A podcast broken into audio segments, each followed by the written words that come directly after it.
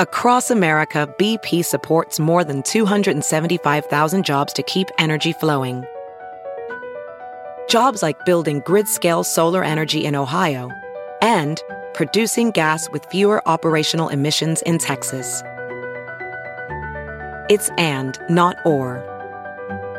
See what doing both means for energy nationwide at bp.com slash investing in America. Your Ben Joravsky Show for Wednesday, November 9th. This brought to you by SEIU Healthcare, Illinois, Indiana, the Chicago Federation of Labor, the Chicago Teachers Union, and Chicago Reader. ChicagoReader.com for all things there is to know the city of Chicago. Where to go, what to do, what to eat, what to drink. By the way, what I opened was a LaCroix. It wasn't alcohol. Uh, what kind of pot to smoke, and so much more, including columns from our very own Ben Joravsky, Chicago Reader, chicagoreader.com. And if you want to help out this program, you can, chicagoreader.com forward slash Joravsky, J O R A, V is in victory, S K Y.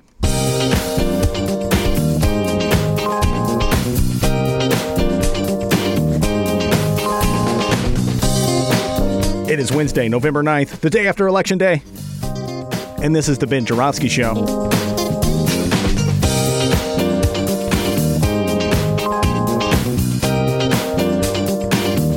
And now your host. Last night, he was elected as nothing.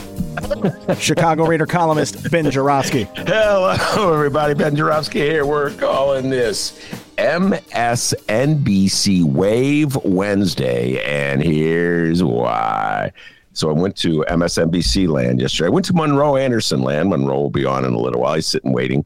Uh, but as I told Monroe before, uh, we came on the show today. I have never, this is a confession, ladies and gentlemen, raising my hand. I had never watched an MSNBC election night coverage before. Various reasons. For the longest time, I didn't have cable, so I couldn't watch it. And then for the last, seems like the last 10 years or so, I was always doing something on election night, like at a, a, club, doing a show or what have you, doing my own show. Uh, but uh, so anyway, last night, I was on. Let's shout out David Seaton. I love you, David Seaton. David Seaton was so kind as to have me come on his show on WVON. And then want to say shout out to Atiba Buchanan, uh, who's recovering from heart surgery. Uh, Atiba, everyone in the Ben Joravsky show sends you nothing but good vibration and prayers for a fast, uh, safe recovery. So uh, David and I were talking, and the polls closed at seven. At seven oh one, JB Pritzker. J.B. Pritzker was announced. Uh, Associated Press has uh, determined that J.B. Pritzker is the winner of the election. How do they know that the, the election just ended? The polls just closed. Anyway, so I went to MSNBC, and it was like nothing I'd ever seen. I mean, it was like a, an assemblage of hosts of like really smart political pundit types who all agreed with me. Pretty much I'd never, I mean, I don't exist in that world. Media, I'd never seen anything like it. It's like, usually I, I get like the New York Times and the Washington Post, where these liberal outlets are so wishy washy and so afraid of their own shadow. They're always bending over backwards. So they're always saying things like, this could be a very tough election for Democrats. They're always trying to put the worst possible spin on anything they have for Democrats, probably because they think those anxiety ridden Dems will click on it maybe they're trying to show that they're quote unquote non-biased because MAGA keeps saying they're all biased. So they want to prove to MAGA, guys are such chumps. They want to prove to MAGA that they're non-biased by saying stupid stuff. and so MAGA, and by the way, MAGA is not going to say, oh, you're really objective now. Just because you write stupid stuff about how this could be a red wave, all the indications are a red wave. So I'm used to the Washington Post, the New York Times, that wishy-washy stuff.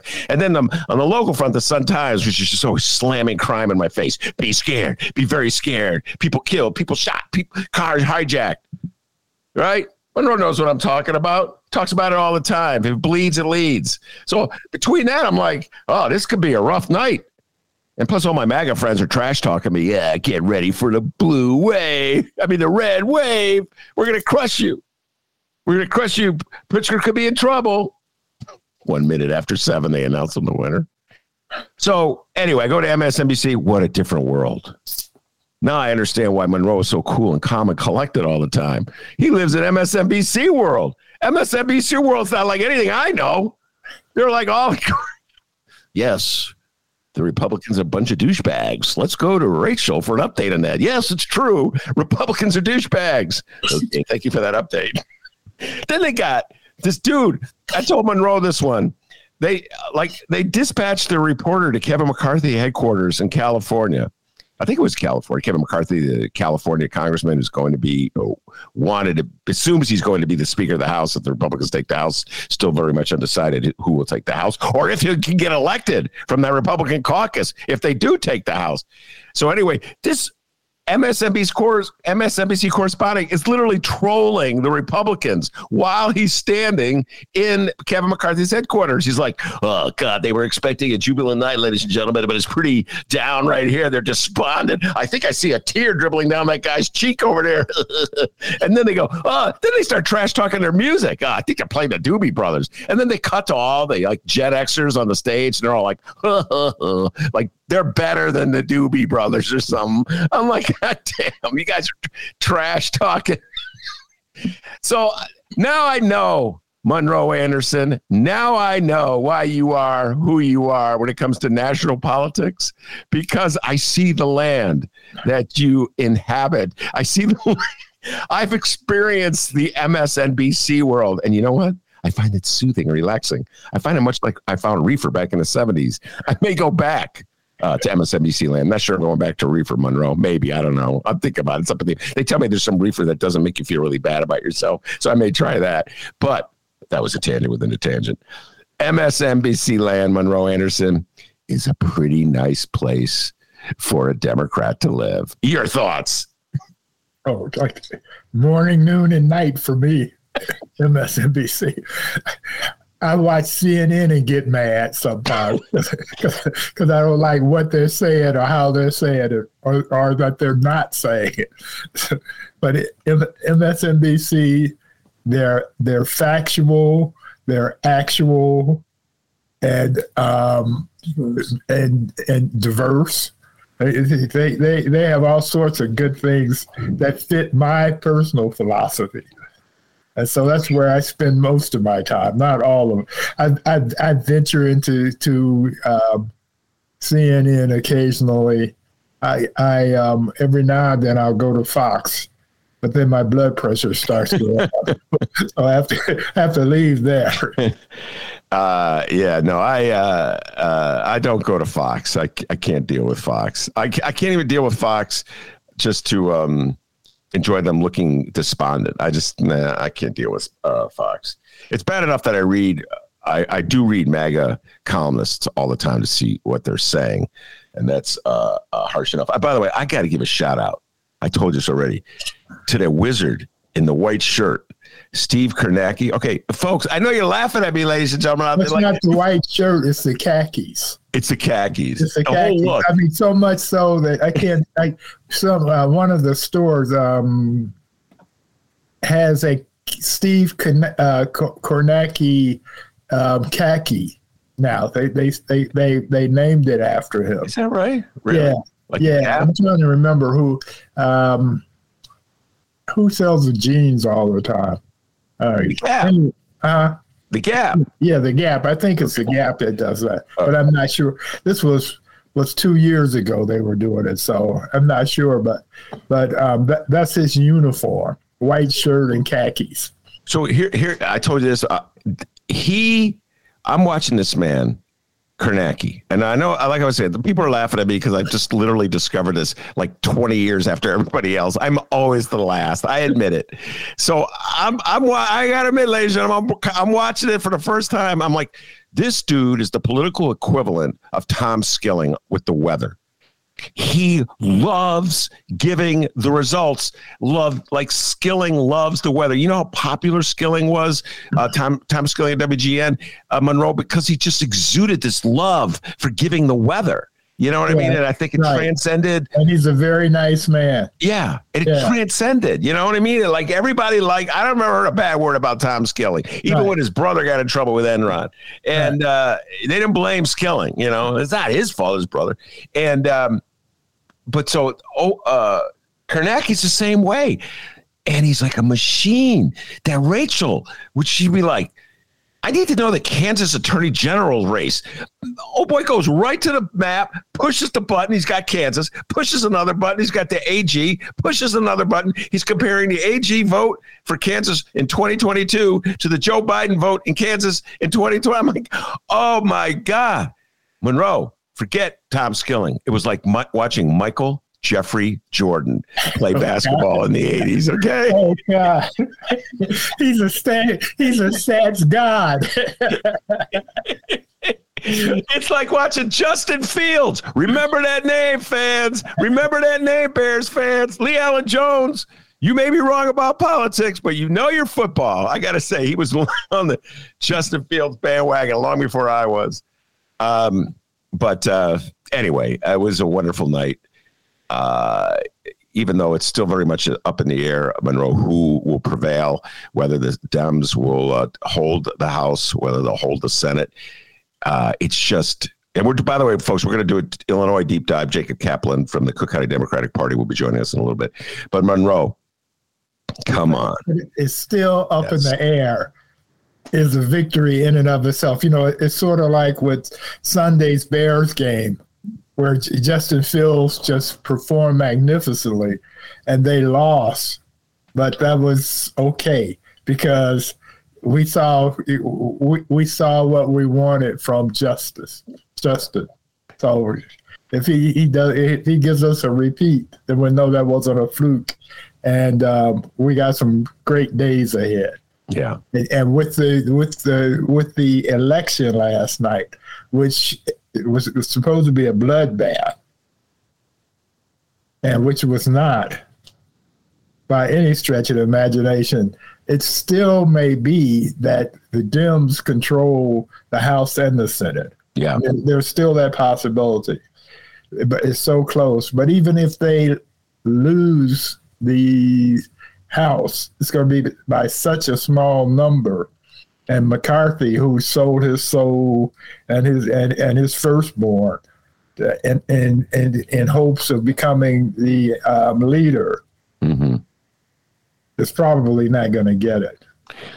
It's probably well, I mean, even if they win, yeah, um, he's got to worry about Greene and and um, a bunch of other crazy MAGA people. Yeah, and it's by the way not right now as we speak, Wednesday, what is today? Wednesday, November 9th. God, I can't remember anything. Uh, Wednesday, November 9th. Uh, it's by far uncertain uh, who will prevail in the House or the Senate for that matter. We'll take the House first of all. Uh, I just saw a notice that, that looks like Lauren Boebert is going to lose the Congresswoman uh, Marjorie Taylor Greene's ideological soulmate in Colorado. So there's a lot of races out in the West that have still been to, uh, have not been decided. California, there's a lot of races. Uh, so it could be that the Dems uh, win, uh, oust Republicans in these Western states to overcome the Democrats that the Republicans ousted in New York. Uh, and uh, so as a result, the Democrats could still prevail. So it's really too soon to tell. But to the point, let's say McCarthy uh, and the Republicans win by, even if it's just one seat, and McCarthy's uh, is the Speaker of the House. They have a serious decision to make. And I want to put this in the mind of my next guest, not ready to bring him on, but to, think about this as well. Uh, they have a serious decision to make about how MAGA they want to go in the House Monroe. Listen to what I'm saying here. They were bragging, they were trash talking in the weeks coming up about how, hey, Dems, you better save uh, your notes because we're going to have an impeachment trial against Biden. We're going to have an investigation of the FBI. We're going to have an investigation of the January 6th investigation. You know, they were bragging about rid of Social Security and Medicare. Oh, yeah, well, yeah. Let's see you try doing that and uh, and running with that on that as your platform in 2024. But Monroe, think about this. So McCarthy, it, MAGA, like the real MAGAites, uh, like uh, Marjorie Taylor Greene, they're going to want him to go full crazy right. as speaker, and he's got to promise them uh, he's going to go full crazy and launch all these investigations clearly the results from yesterday's election showed voters are not happy with these assaults on democracy, these partisan assaults on democracy. So, Monroe, what's your sense of how McCarthy would handle something like that? It's not by no clear. It's obvious that there's no mandate for that. Why would you? What I'm saying is McCarthy may not get the position. If if they win by two or three points, he's not going to be named the leader. You mean two or three they're seats? Going to be, they're going to be so pissed off at him. Yeah. He's going to he's going to take the blame, and so who knows who they're going to select. Uh, they may get a, a, a MAGA person saying we didn't go hard enough, and we need to go harder next time. That's utter insanity, man. That's I know, no, it is insanity. Period. It's, it- it's you know the, the message they should have gotten. Maybe they will because it's it's not been 24 hours yet. The message they should get is cut the crazy out. Crazy does not work well among the the majority of Americans. Yeah. I mean, there's this, this hardcore group that um, is in love with crazy, but um, it doesn't work. And Trump obviously is crazy, and since since, since he's a narcissist, that he loves crazy. Well, I, I I'll tell you what. I don't think it's that easy to cut the crazy out of a party that's dominated by crazy. if, Right. So follow me on this. So last night I'm listening to the Republican spin artists who entered MSNBC, and MS, MSNBC has a few Republican spin artists. Uh, they they bring they drag a guy in. I don't know who he is, but every now and then they drag some some random Republican in who's like a little less insane. You know, you, you and I both know those kinds of Republicans. They like the they're the kind of Republicans that feel like they can. T- I can talk to a liberal. You know what I'm saying? You know that type. Right. So they, bring in these less insane Republicans to talk, and they're all. What's their big triumph? Ron DeSantis. Ron DeSantis in Florida is the future of our party, and we should go toward Ron DeSantis. And I'm like, what's the difference between Ron DeSantis and Donald Trump, other than corruption cases? I understand Ron DeSantis does not have a string of corruption cases. He's Uh, he working on it. what's that? He's working on it. It's, and he, he and He's he's not charged with rape. Other than that, I'm like, huh? You know what I'm saying? So why do you think Ron DeSantis could do better than the crazy that just lost? Do you follow what I'm saying, Monroe? They go, well, Ron DeSantis prevailed in Florida. I'm like, Florida's a MAGA state now. Let's just call it for what it is. Right. Right. Right. You know? Yeah, and no, the the thing is, they're going in the wrong direction, and they aren't doing a. They they don't have a correction course plan. In fact, they didn't have a plan. They they were so caught off guard by the failure to have the red wave that they didn't have a plan B, and so all the the um, MAGA nuts who are out there um, have fallen silent so far because they don't have anything to say. I mean, this is like um, an asteroid hit their world or something. so there's there's there's nothing they can say or do. Now they will come up with something for sure. Um, Lake is going to say it was stolen. The election, she set it up for that. So she didn't actually lose; it was stolen from It's her. about Kari Lake, the Yeah. gubernatorial candidate in Arizona. That that election has still not been uh, called one way or the other. Right. Last I looked, am I Right. correct? And She's losing. Uh, It's, it's losing. not, oh, but she's losing. Yeah. Uh, and uh, so, but see, that doesn't work. I, I, one thing I noticed, and we're gonna, we, ladies and gentlemen, we, we'll bring Jacob Kaplan on. We'll take the deep dive as promised. We'll stick to national for just a little while. But that in Illinois clearly didn't work. Election denialism does not work. Uh, Well, except that's, that's because crazy- we're true blue. yeah. Florida's red, but Yeah. we're, we're we're true blue now. I mean, we we are we we we are like a sunset town for MAGA people. Get out. you stay here as long as the sun is up, but soon it turns dark. No MAGAs allowed. Monroe used that line to me today. He came out of nowhere when we were talking for the show, and I forgot. I go, Monroe, you got to say that when we're on the air. And so it's a great line. I may steal it and not give you any credit. Um, but uh, yes, but what I'm, my point is, is that uh, I'm just saying that in Illinois, and yes, we are a mega state. I don't re- think, and, and when Jacob comes on, he can correct me if I'm wrong about this. I don't believe any Republican losing candidate uh, held off on conceding. I'm pretty sure that every single Republican candidate uh, made a concession when it was clear that he or she lost. And that was it. And there was no talk of. When in the past, you're not talking about yesterday. You're talking about in the past, right? I'm talking about yesterday. So, in other words, like if you're a Republican yeah. running in a state where you're either at a disadvantage or it's neck, it's like a purple state. It's not. It doesn't look good to run as a denier.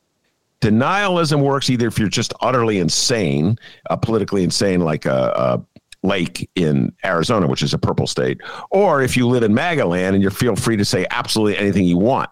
And it doesn't matter because you're going to win anyway. So Marjorie Taylor Greene, who won with 68% of the vote over Marcus Flowers, she could say, uh, election, she could preach election denialism. She's not going to be affected by the voters. If you live in a district that's roughly 50 50, if you live in DuPage County in um, Illinois, if you're running in Lake County in Illinois, you cannot expect to win, in my humble opinion, by adopting election denialism. So if you're Ron DeSantis, Monroe, and you want to win as president, you have a decision to make. Do you move away from election denialism and thus alienate the base? Or do you energize the base by running toward election denialism and then run the problem in the general. Do you see the problem that they're facing, Monroe? Do you see oh, that? yeah, I see the problem. And DeSantis, my guess is, or, or if I was handling him as, as a um, candidate, I would suggest that he say that um, Trump was good for then, but he's the guy for now. Mm. Uh, Trump lost the House, the Senate, and the White House. He, that that hasn't happened since um, Hoover was was president or something, and now he's lost a bunch of um, his candidates lost in this race. So he, although Trump is a good guy and I love him dearly, but we need me instead because I can win as I've shown you, and we need a winner to go for, not Trump by the way, if MAGA cared, I could see them just taking that one little sentence that Monroe uttered and taking it out and just Trump is a good guy and I love him dearly. And that would be playing over and over again. Monroe Anderson endorses Donald Trump. Trump is a good guy and I love him. but, you know, but, but Monroe was speaking as a an advisor to DeSantis which there is not enough money. Well, maybe if he if he had won the um, lottery, and and and and promise to split it with me. I have to sell out, but anything short of that is no, no, no. Well, no. let me ask you this before, and we're going to bring on Jacob now because we're ready to go to Illinois. But I'll ask you since you raised that question: Do you have a sellout number? And so, like, is there an amount of money someone could pay you to go MAGA? So, and if so, how much money is it? Uh, um, I can't imagine. May, may, may, maybe a million dollars, a billion dollars, not oh. a million, a B, a B. Maybe because then I could um, make donations to all, uh, all, all, all, the good things that I love and want to see succeed. I, you know, I, I give a, a million dollars to the Ben Joravsky podcast. Oh yeah, so, so that he, he, he can be a part of Sirius. You know, man, I do I do more good than that, and um, but I, I that that that is something that will not happen under any yeah. circumstances. I, I think I'm with you. Uh, a billion dollars. I, I, say no, but if they offer me a billion dollars, I'm like, right. think about that. A billion? Right. Is it good money? I don't want crypto. I want real right. money. Okay, exactly. But because you could do a whole lot of good with a billion dollars in other ways. Yes. All right. Without further ado, let's bring on the distinguished Jacob Kaplan, Executive Director of the Cook County Democratic Party. Uh, he was smiling, smoking cigars, victory cigars, drinking champagne this morning. Unbelievable, Monroe, what the Dems did in Illinois. And uh, I listen, folks, I don't hide it. I've, I, for better or for worse, I'm a Democrat. I'm not one of them. I'm an independent. I mean, I have voted green from time to time, Jacob Kaplan. You know that. Uh, I voted for a Republican in 1980. You know that. Um, but other than that, I'm a Democrat. So, man, what a night in Illinois. Democrat, this has got to be right up there, right neck and neck with California for the bluest state uh, in America. You agree with me on that point, Jacob Kaplan? I, definitely agree with you, especially uh, you know New York State not really uh, keeping up their end of the bargain this cycle. So no, I think Illinois looks great. Looks great up and down the uh, the ballot. All right, well, let's let's take it from top to bottom, and Monroe, feel free to jump in whenever uh, uh, you want on this one. Uh, we'll start at the top. J.B. Pritzker. The polls had him ahead uh, throughout, and every now and then uh, the Republicans thought they were slick, and they would release a Republican poll that showed DB Darren Bailey had pulled within like I don't know some one point. I think they had him within five percentage points. He's within the margin of error, and all of a sudden, uh, you know, typical mainstream journalists. Oh my God, this could go either way. Uh, Not so much. What, what was the what was the I haven't seen I asked you to do this. What is the the latest tabulation in terms of how, what percentage JB got? Right now he's at 54%. So it's like 54 43 as of right now. But I imagine his lead may grow there's a lot of absentees out still in Cook County, Chicago that I'm sure will favor him. So, you know, he may get up towards 55 or maybe even towards 56 in the next couple weeks. So a great showing, you know, not close at all, winning by at least 12 points. I mean, that's a that's a landslide for a Democrat in Illinois. That rarely happens. I mean, JB won in 2018. He uh, got 54 to Rauner's 38. So it's probably gonna be right around the same. But he may, you know, again, once the absentees are counted, he may even beat that. We'll see. Wow. And uh, so, what do you attribute that to? Uh, I mean, he's efficient. he's, yeah. he's likable. He's efficient. Uh, he's a, he's he's he's a good man. Yeah, and we're not we don't know that about Blair. Yep. Yep. No, I mean it's uh Bailey. I mean sorry. Bailey, yeah.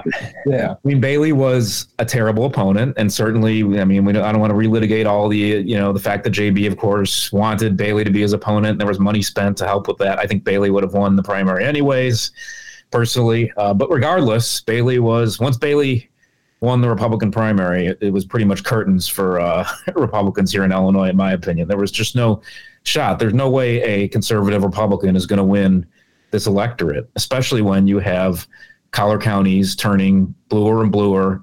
I mean, DuPage County is now basically a Democratic county, solidly Dem. Lake County as well, and JB though, you know, he he put up pretty good numbers downstate. It looks like he may even narrowly win McLean County, where Bloomington is, which I don't think a Dem has won in a governor's race, maybe in a hundred something years, maybe ever. I haven't looked up all the history. I mean, he put up good numbers downstate too, so it wasn't just Chicago.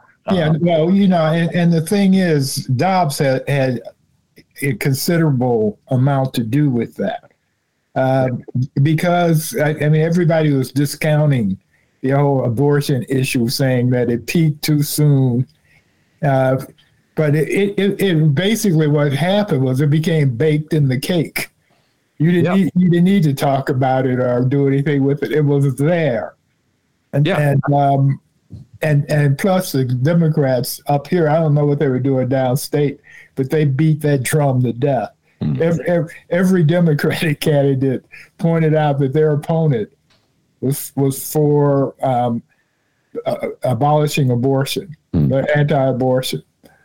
Yeah, and I mean and, we'll have to wait to to see what uh, you know ultimately break down the numbers and everything. But I think I think the Democratic ticket, especially here in Illinois, but this is probably the case nationwide. Democrats won independents, even in this midterm environment, which is just unheard of for the party in power. And that was because of Dobbs. I believe it's because of women you know, saying, "Oh, I'm going to vote for the Democrat no matter what," even if normally I might lean Republican in a midterm election. So, you saw that here in Illinois. Certainly, the Supreme Court races in the collar counties uh, helped, and I did confirm we, we have won both of them, the uh, Mary Kay O'Brien and Rochford. Oh, so uh, Mary Kay O'Brien's opponent definitely conceded uh, late last night. So uh, so we won both those Supreme Court races. We have a solid majority on the Illinois Supreme Court, and uh, that turnout in that issue certainly helped the entire ticket, including JB and all the statewides.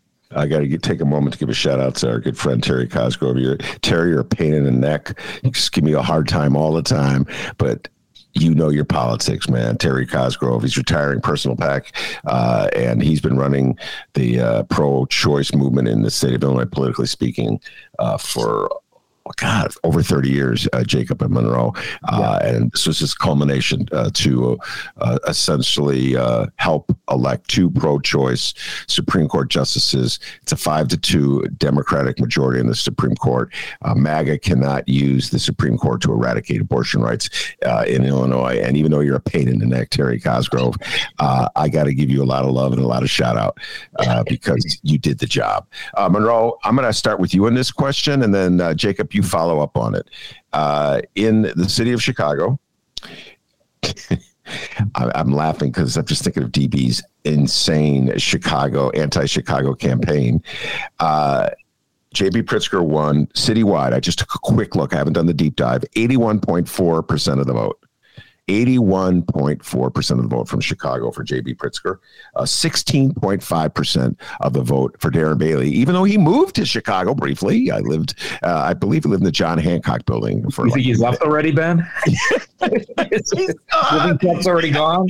He's like, he, like Kenny Griffin. Uh, he's, he, he's taken off to Florida. Yeah. Uh, so he's, he's not in the, uh, and then I just did a quick uh, view of, of some of the South Side black wards uh, where it's overwhelmingly black voters, 99% or so, sixth ward, eighth ward. Uh, and uh, Pritzker won 95 to 96% of the vote. 95 to 96% of the vote. Uh, and DB, Darren Bailey, got 3.5%. He got roughly what Trump got uh, out of the black wards. Uh, and, uh, and this, uh, in the face of an election that campaign that was to vilify Chicago, malign Chicago, uh, scare people, particularly white people, with the fear of black crime. It was straight out of the Bernie Epton before it's too late playbook from the 1983 mayoral campaign against the great Harold Washington. Uh, it didn't work for Epton in 83, and I'm really happy to say it didn't work for Dan Bailey and all his little supporters uh, in 2022. Monroe, your thoughts about the campaign uh, Darren Bailey ran uh, in and the 81.4% uh, JB Pritzker vote out of the city of Chicago? Well, and and I've been telling you this, if, if uh, of course, that Pritzker was surprisingly good as governor has been since he's been in, and um, they try to what what what what conservatives try to do is because they don't have anything for for blacks, period, and policies anything. So what they do is they try to find some crack in a, a Democrat's armor and exploit that. And so uh, what they did with Pritzker was to talk about some criticism he had of Democrats, black Democrats. And, um, you know, they tried to make it sound as if he was a, a horrible racist and therefore you shouldn't vote for him. But in the meantime, you have um, Bailey talking about what a cesspool the city is and, and running these racist ads about crime and how um, me and my kind are looking for a white woman to rape. And so it's it, it, it, it was a no brainer for black Chicagoans. Yeah. By the way, when you just said just triggered, remember Blazing Saddles? Yeah. Uh, Cleavon Little becomes the right. first thing. Where are the white women at? And that yeah, was, exactly. that was I mean, they made fun of it. Richard Pryor and uh, Mel Brooks made fun of it in 1974, but in 2022, Monroe, that right. was Darren Bailey's campaign. Right, right, right. And he, you know, he's he was he was a a, uh, a redneck trying to pretend that he's only a pink neck. Yeah. Uh, so Jacob, take it away. Go ahead. Yeah. Your I mean, thought. what what it's they tried, but it just wasn't going to work. I mean, JB extremely well liked in in many communities, including the black community, and it's just Darren Bailey was not a candidate who was going to be able to take votes away from JB. in black wards. And I mean, but you look across the board, and JB did so well in you know, in, in, Hispanic wards and white wards. The only ward I'm pulling up now that currently Bailey is uh, narrowly ahead is the 41st ward on the far northwest side, home to a lot of cops and firemen, Edison Park, Norwood Park. But he's barely ahead, and I wouldn't be surprised if after more mail-in votes are counted that uh, JB ends up winning all 50 wards. But he's at least 149.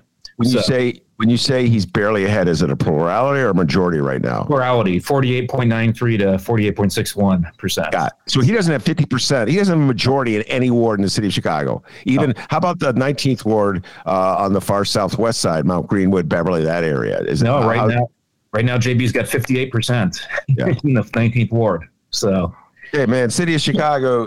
Yeah, I always give you a hard time. Go ahead, Monroe. Right, you know, one of Bailey's problems was that he sounded like um, I can't remember what character was on Gomer Pyle. Uh, uh, well, no, it was Gomer Pyle. Yeah, you're th- Andy Mayberry. I, Monroe and I've been together for so long. I know his brain thinks. You're thinking of Gomer Pyle, Shazam. You're that's who you're thinking of. Yeah, right? but there was a character. Was that was that girl was Gomer Pyle? Well, I guess the sheriff. The, the this was the, the sheriff was Andy. Andy Griffith oh, was the oh, sheriff, okay, and Gomer Pyle ran the gas station. Right, right exactly. He, yeah, but he he sounded, but he sounded like Gomer Pyle. Yeah, yeah, neighbors. Yeah, yeah. yeah. Right. oh my God, Monroe! I, I was uh it is so funny. I was on the with I told you David Seaton show last night at VON, uh, and the guest host Eric uh, sitting in for Atiba did an unbelievable Darren Bailey imitation. I was like, I know he wasn't supposed to keep doing it, but I was like, could you keep doing it? Because it's pretty funny. Uh, he, he, did a great. Uh, uh, yeah. So I, I, I, I was happy. Uh, I'm going to have a deeper dive conversation with Peter Cunningham about this tomorrow. Uh, but Jacob, the Southern strategy uh, has been employed by Republicans against Democrats since 1968 with Richard Nixon against Hubert Humphrey. It's been a very successful strategy for them.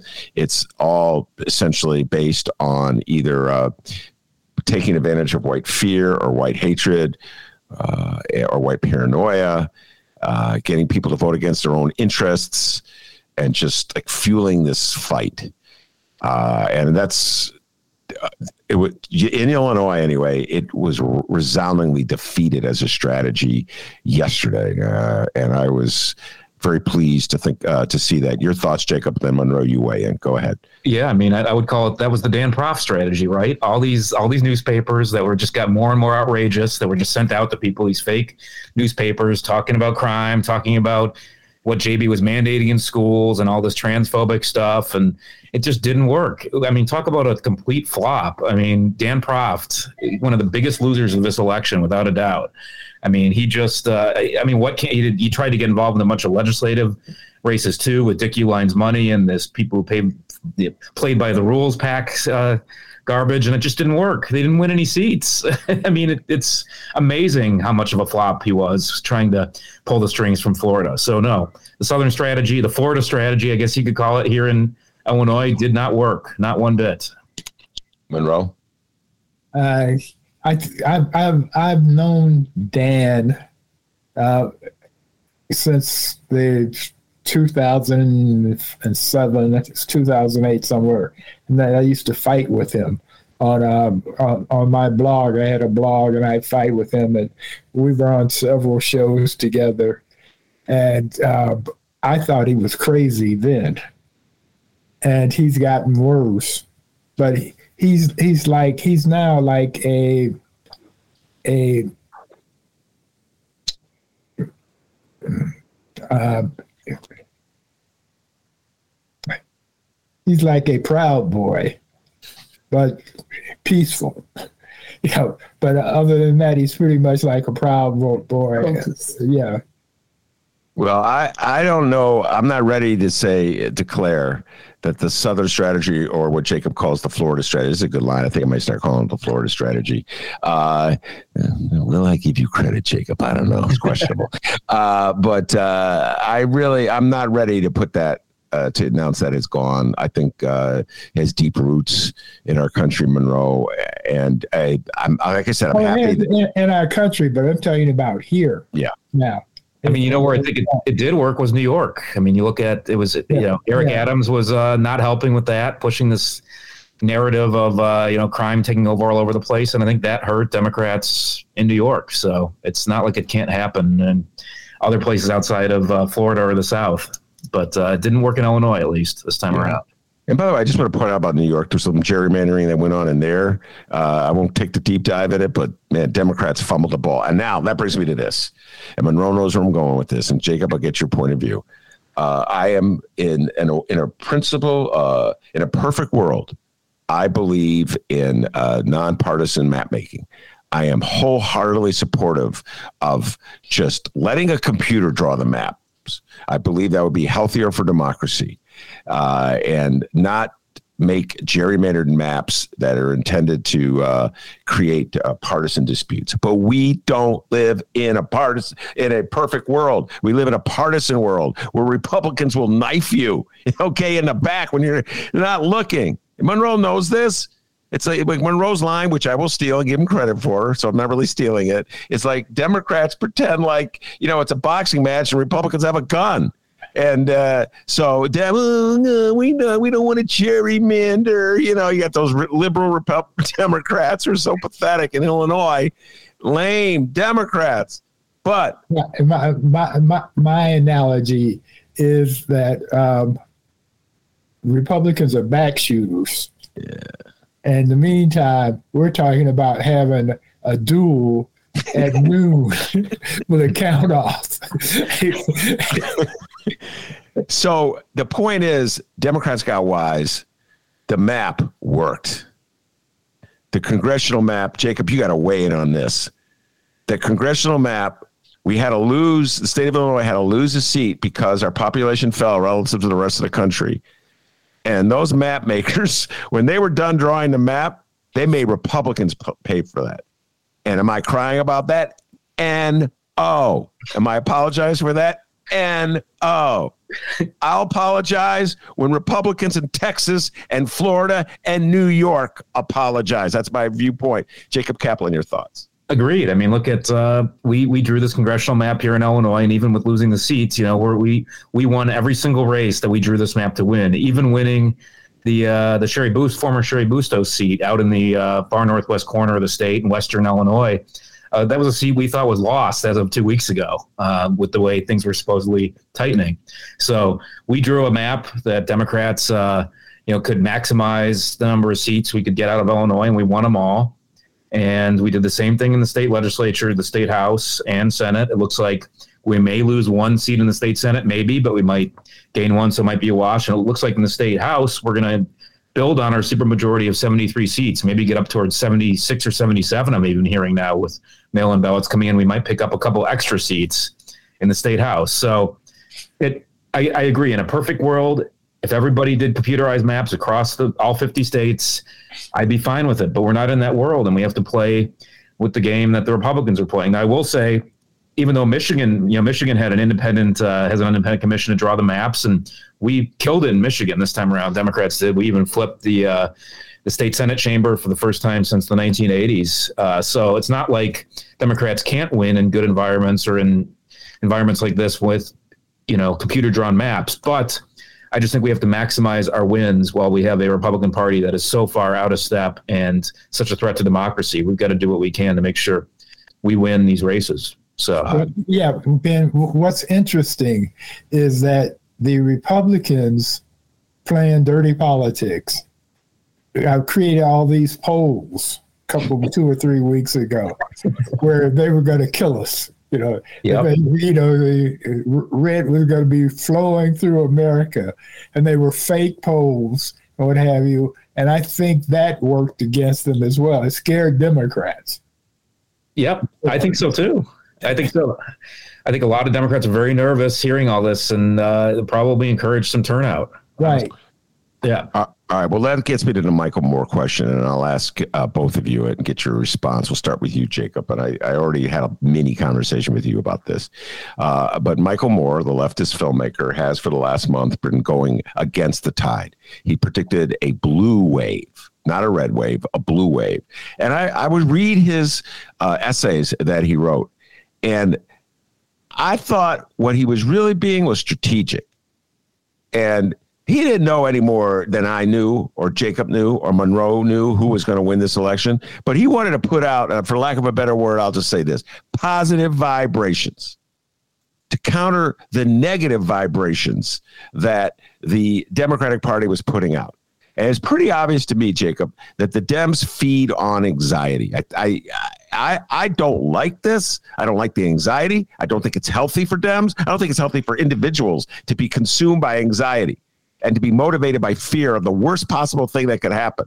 And this is what the New York Times feeds people. This is what the Washington Post feeds people. It's what the Democratic Party strategists feed people.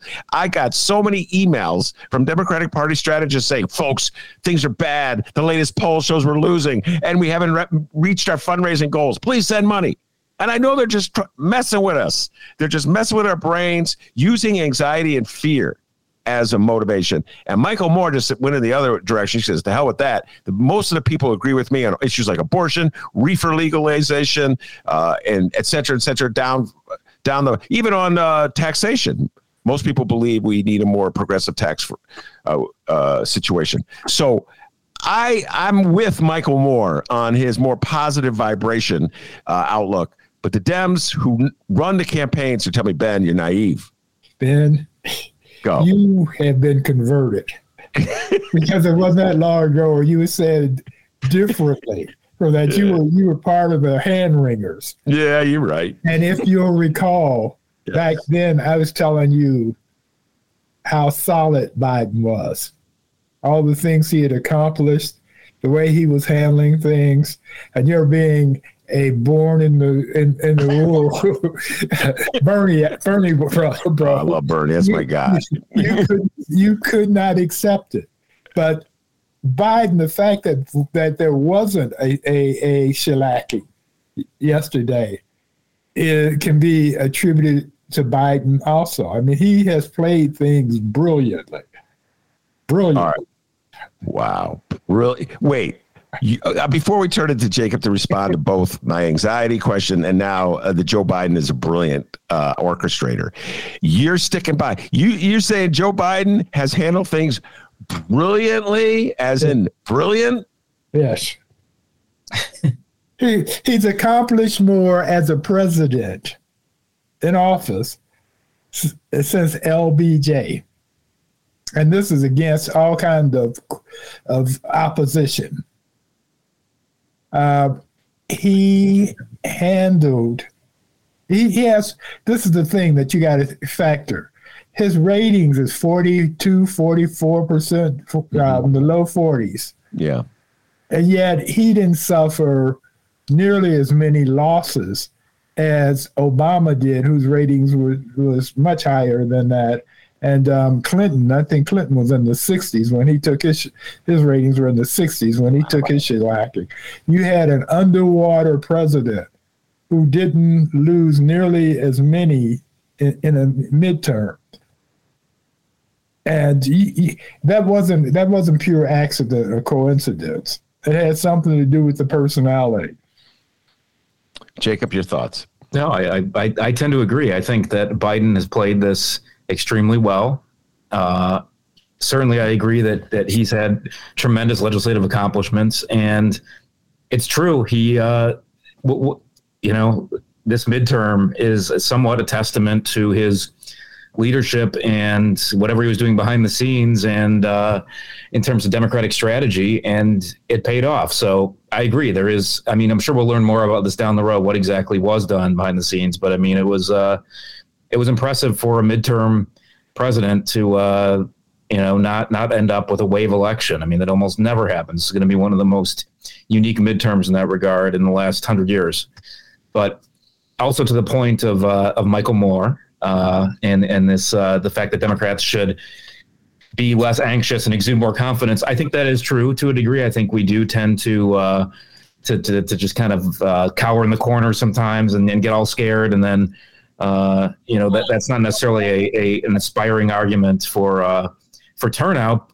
So I, I, agree. I think we need some of that, but I'm also be on, honestly. I mean, anxiety also does uh, drive elections and turnout. Oftentimes, it does on the Republican side when they drive anxieties about you know, racism and crime and all their crazy ideas. I mean, that gets people to turn out. And on our side, I think there's no doubt that some of the anxiety about what Republicans would do if they won, or their election denialism and their anti-democratic uh, uh, views. I mean, that anxiety drove Democrats to turn out in larger numbers than they would have otherwise. So I don't know. I think I need to uh, not maybe that's a non-answer, but we need we need a little of both.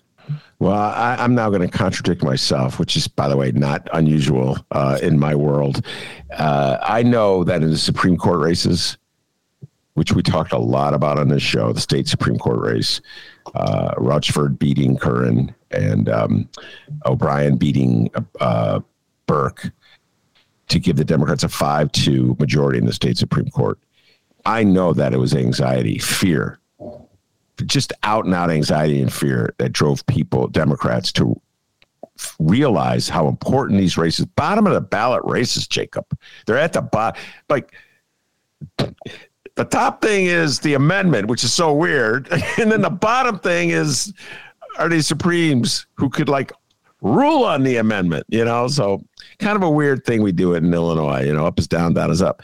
Uh, and yet it it took I, I really feel that people understood the significance. Not everybody, but like enough people who uh, who care understood it and they responded. They either uh, knocked on doors, made phone calls, wrote letters in districts that they don't live in, Jacob, because people in the city of Chicago, we didn't get to uh, have a say in whether it would be a, a Republican or a Democrat. We just voted yes on uh, the Chicago uh, Supreme Court Justice, Mary uh, Theis. So I do believe, having said everything I just said, that anxiety worked in those Supreme Court races. It, that fear factor worked uh, in the Supreme Court races. So maybe uh, it is a mixture of both. But I did find it, I just found it uh, refreshing that Michael Moore was willing. He didn't care if he was wrong. You know what I'm saying, Jacob? Who cares if you're wrong? What difference does it make? You know, I mean, ultimately, you follow what I'm saying? What do you mean? So you're wrong. Okay, what are they going to do to you? You know what I mean? Take away your your podcasting card, or, you know? Yeah. No, I think there's some truth to that. I think it's uh we need to be more confident in our in our positions and and and our views on what's going to happen and what should happen. So I agree yeah. with Michael Moore on that front. Yeah, and Michael he he travels a lot through the country, and he talks to people outside the bubble. Yeah. And, and you know, so he was basing that on something. It wasn't simply okay. Well, I'm going to throw out some some propaganda here, and, and it's going to help um, help us win. I mean, he was because if you recall, when Trump was running, he was from his travels, what have you. He was telling us, "Pay attention. This guy's going to win." Yeah, and we didn't. Yep, didn't pay attention. Yeah, yeah. No, that's uh, pretty much uh, obvious. Uh, the Democrats didn't pay attention. All right, uh, let's talk amendments. Uh, Jacob, uh, I was telling Monroe this. This is just a funny. No, I think I told you this. This is a little tweak. So we had two amendments on the ballot yesterday in Cook County. One for increased funding, literally increase your tax bill uh, to fortify the forest preserve districts, uh, and the other one to give uh, enshrine collective bargaining rights in our state constitution. the Republicans, MAGA, chose to campaign vigorously against the first and ignore the second. and even though enshrining collective bargaining rights in the Constitution has no impact whatsoever on the amount of taxes you pay. Uh, the MAGA, which never let the truth get in the way on anything, uh, campaigned on the notion that this was going to be a tax hike. Uh, and they just ignored the literal tax hike of the forest preserve. Uh, I got a call uh, from a friend who wanted to know from rec- recommendation. I told him vote. He he said, "Will const- the, the constitutional amendment raise my taxes?" I said, "No." I said, "Go put the forest preserve one." Will you going to vote for that? He go, "Oh yeah, course. I, I like forest preserves." I'm like, man, up is down and down is up in the state of Illinois. the voters are going to vote against Amendment One because it's going to raise their taxes, they fear, even though it won't. And they'll vote for the Forest Preserve Amendment, even though it will raise their. The whole point of it is that they're going to raise your taxes. Help me out, Jacob Kaplan. Help me out with the voters, trying to understand the voters. Uh, where they, I guess you could say it was successful, huh? Because both passed, even though the propaganda campaign. Is that your take on it? Yeah, I mean that is like I mean again, it's it is interesting that there was so much against Amendment One, and I, I guess it's because it's so easy uh, the, for the right wing to just attack public sector unions and make stuff up and say it's going to be a tax increase of what do they say twenty one hundred dollars on the average homeowner or something. I don't know how they came up with these numbers. They just pulled them out of a hat or whatever, but. So that's easier to campaign against than forest preserves, which everybody loves. You know, they're, they're parks, they're places to picnic and uh, hike on weekends, and who doesn't like that? And it was a pretty minor tax increase. I think for the average homeowner, it's going to be thirty dollars a year or so. So I, I, think that was part of it. Uh, but yeah, I mean, it, the efforts uh, seem to have failed. I mean, the, the amendment, uh, as of last count, is below sixty percent in terms of votes on the amendment itself. But the other part of the formula, where as long as you get over fifty percent of everybody voting in general, uh, voting for uh, for the amendment. It looks like it's going to pass on that front. So, uh, you know, it's it's it's a victory for organized labor, workers' rights, and uh, the forest preserves are. It's that that I think is going to win with sixty eight or sixty nine percent, and that's a victory for everybody who likes clean air, clean water, and hiking on the weekends in the forest preserves. So, yeah. good all around. All right, we'll close with a conversation about polls.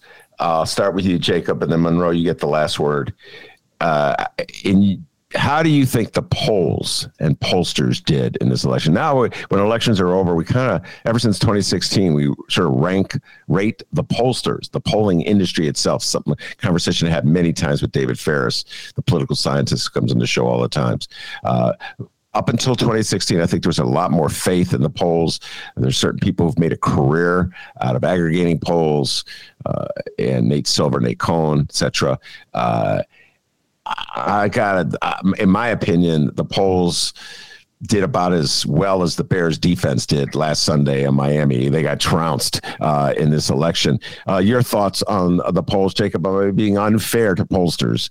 Uh, go ahead. Maybe a bit. Uh, we'll have to wait and see and analyze the data. But I think what, what the the uh, the errors were not with the polls so much as the poll aggregators and uh, and people that were trying to come real clear politics, for example. They were trying to take a bunch of numbers and different polls, give them different ratings, and throw it all together with some quote unquote vibes, I guess, and decide what uh, what the real number was in terms of the chances in the House or the Senate. So I think if you look at individual Senate polls in states or individual House district polls, I think they were relatively accurate. They may have even underestimated Democrats a bit, especially if we uh, you know win some of these seats we didn't expect in the House. Maybe they underestimated Democrats by a point or two, but that's an average uh, polling error for a for a cycle. So I don't think the polls are going to have massively uh, huge numbers of errors. I think the problem is just these aggregators, people that say okay, I'm going to say that this pollster is rated A plus, this one's rated C minus, just because I believe that's the case, and also I'll rate this higher. And I think these Republican leaning pollsters are more valid in their methods because you know whatever, throw them all together, and okay, Republicans are going to have a great night. Those people didn't have such a good night. Yeah. those uh, those aggregators, uh, it, it, it, as a whole, I would say. Monroe. Uh, this the, the problem with polls mm-hmm. is they're still stuck in uh, 20 years ago. You have you have this whole. I mean, you know, I'm one of these dinosaurs who still has a landline. Almost everybody else has a cell phone. I have a cell phone too, but but um, most people only have cell phones now. They don't have landlines, and um, because of scam calls, spam calls, scam calls, and spam calls. Uh, people, a lot of people, particularly young people, don't answer a phone if they don't recognize the telephone number. If it doesn't have a name attached to it, then they just ignore it. And so it's very difficult for the pollsters to get as accurate a read as they once did. Mm. They're they're making the adjustments, but they haven't found they, they haven't found the sweet spot yet. No, I think Monroe is totally right on that. And I think one of the things that may come out is that I mean, one of the best demographics for Democrats was anybody under the age of 35. And those are people that never pick up, in my experience. I don't pick up cell phone numbers I don't know. So if you're not getting in touch with that demographic that's in this election maybe more likely to vote and very likely to vote Democratic, you're going to underestimate uh, Democrats' chances. So well, that's a big issue. Jacob, you're on the inside. Uh, you see the polls that the parties have, the candidates have. Uh, w- given that, were there any surprises in Illinois?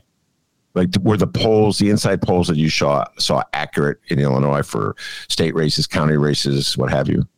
Mostly accurate. I will say uh, we did polling uh, in some county races. They were almost all accurate except for one where we're uh, waiting to see what happens in this race for the ninth county board district. It's an open seat. It was held by Pete Silvestri. Uh, we supported Maggie Trevor, the Democrats. Matt Podgorski, the Republican, is currently up by about a thousand votes. We'll see. The mail-in ballots may still end up flipping that seat uh, to the Democrats, but our polling showed that Trevor was going to win by 20 points. So somewhere there was a massive polling error in that race. So that's one to dig into. But overall, the polls I saw were pretty on track to where uh, where things ended up. So I, I, don't have, I'm not privy to all of the uh, state house and state senate polling, but I think the state senate was very worried about losing more seats, and they ended up winning a lot of these seats by 10 or 20 points that uh, they thought were really in play. So maybe those polls underestimated Democrats and younger voters, but overall, the polls that I saw personally were generally uh, pretty accurate. And I'll close with this. I saw a picture in today's Sun Times uh, of uh, I, it was taken at Manny's. Hey, everybody goes to Manny. I haven't been to Manny's in a while. Monroe, we got to go to Manny's sometime. Uh, but it was at Manny's Delicatessen, uh, and there was Jesse White, uh, Kwame Raoul sitting at a table, and uh, sort of hobnobbing with them, standing up with them was Bob Fioretti my old friend, used to be the alderman of the second ward, uh, who has now become a Republican. Bob, what have you done? Uh, anyway, uh, come on, Bob, you're better than that, all right? And um, but it's really hard for me to say a bad word about him, uh, Jacob, because I knew him back in the day. Anyway, neither here nor there. Uh, I was smiling when I saw it. How did he do? How did Fioretti do against uh, Toni Preckwinkle in the race? I have literally not seen any numbers on that, Jacob. I know Toni Preckwinkle won, but I'm just curious, what was the margin? Do you know that? Right now, Toni's got 67%, and he's got about uh, 33, I think, in the libertarianism. So it wasn't, uh, it was a, a, blowout in terms of uh, that race and Bob, certainly. All right. That's uh, I saw that sorry, picture. Bob. yeah, sorry. Come on, Bob. Come back to the yeah. fold. Okay, it was a temporary. Will Will you forgive him, Monroe, if he comes back to the Democratic fold? Well, you know, this is the thing: is if you can't win as a Democrat and you still want to play the game, then you go to become a Republican and, and hope that you have a Bernie Epton moment. Well, Bernie Epton was always uh, he was always, but I'm saying where suddenly he went from being a nobody to being a player. Yeah. Yeah. Well, and, good luck with that in Cook County. Yeah, good luck with that in Cook County. Uh, yeah. the, the, one I th- I remember, I don't know if you guys know them, uh, the former Alderman Bernie Stone of the 50th Ward, lifelong Democrat, uh, got any kind of caught up in the Eddie Vrdolyak, uh, you know, uh, cults, and he flipped to the Republican Party. And I'm making this up. I believe he ran for treasurer I want to say, or he, he ran for recorder of deeds or something like that. recorder that. deeds. Yeah, I think it was. Yeah. unbelievable. What yeah. what a what a know-it-all nerd. Anyway, yeah, it was. You're right. I think you're right. I think it was recorder of deeds. Well, And he lost, and then he went back to the Democratic Party. And I used to good naturedly tease him, hey, but you saw the light, Bernie, and you returned. You know, he, was a Democrat, then he was a Republican, and then he ended a So Bob Fioretti, here, welcome back. Come on, man, drop that MAGA stuff. It's just yeah. Know. All right, uh, Monroe, thank you so much. Uh, Jacob, thank you so much. It was uh, what Monroe? What's your line? Come on, use your line. Your line about uh, the red tide became a oh pink tr- tr- tr- tinkle. yeah.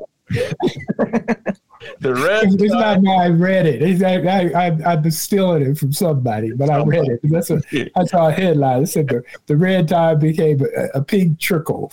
yeah, well, that's what it is. A pink trickle. The red tide became a pink trickle.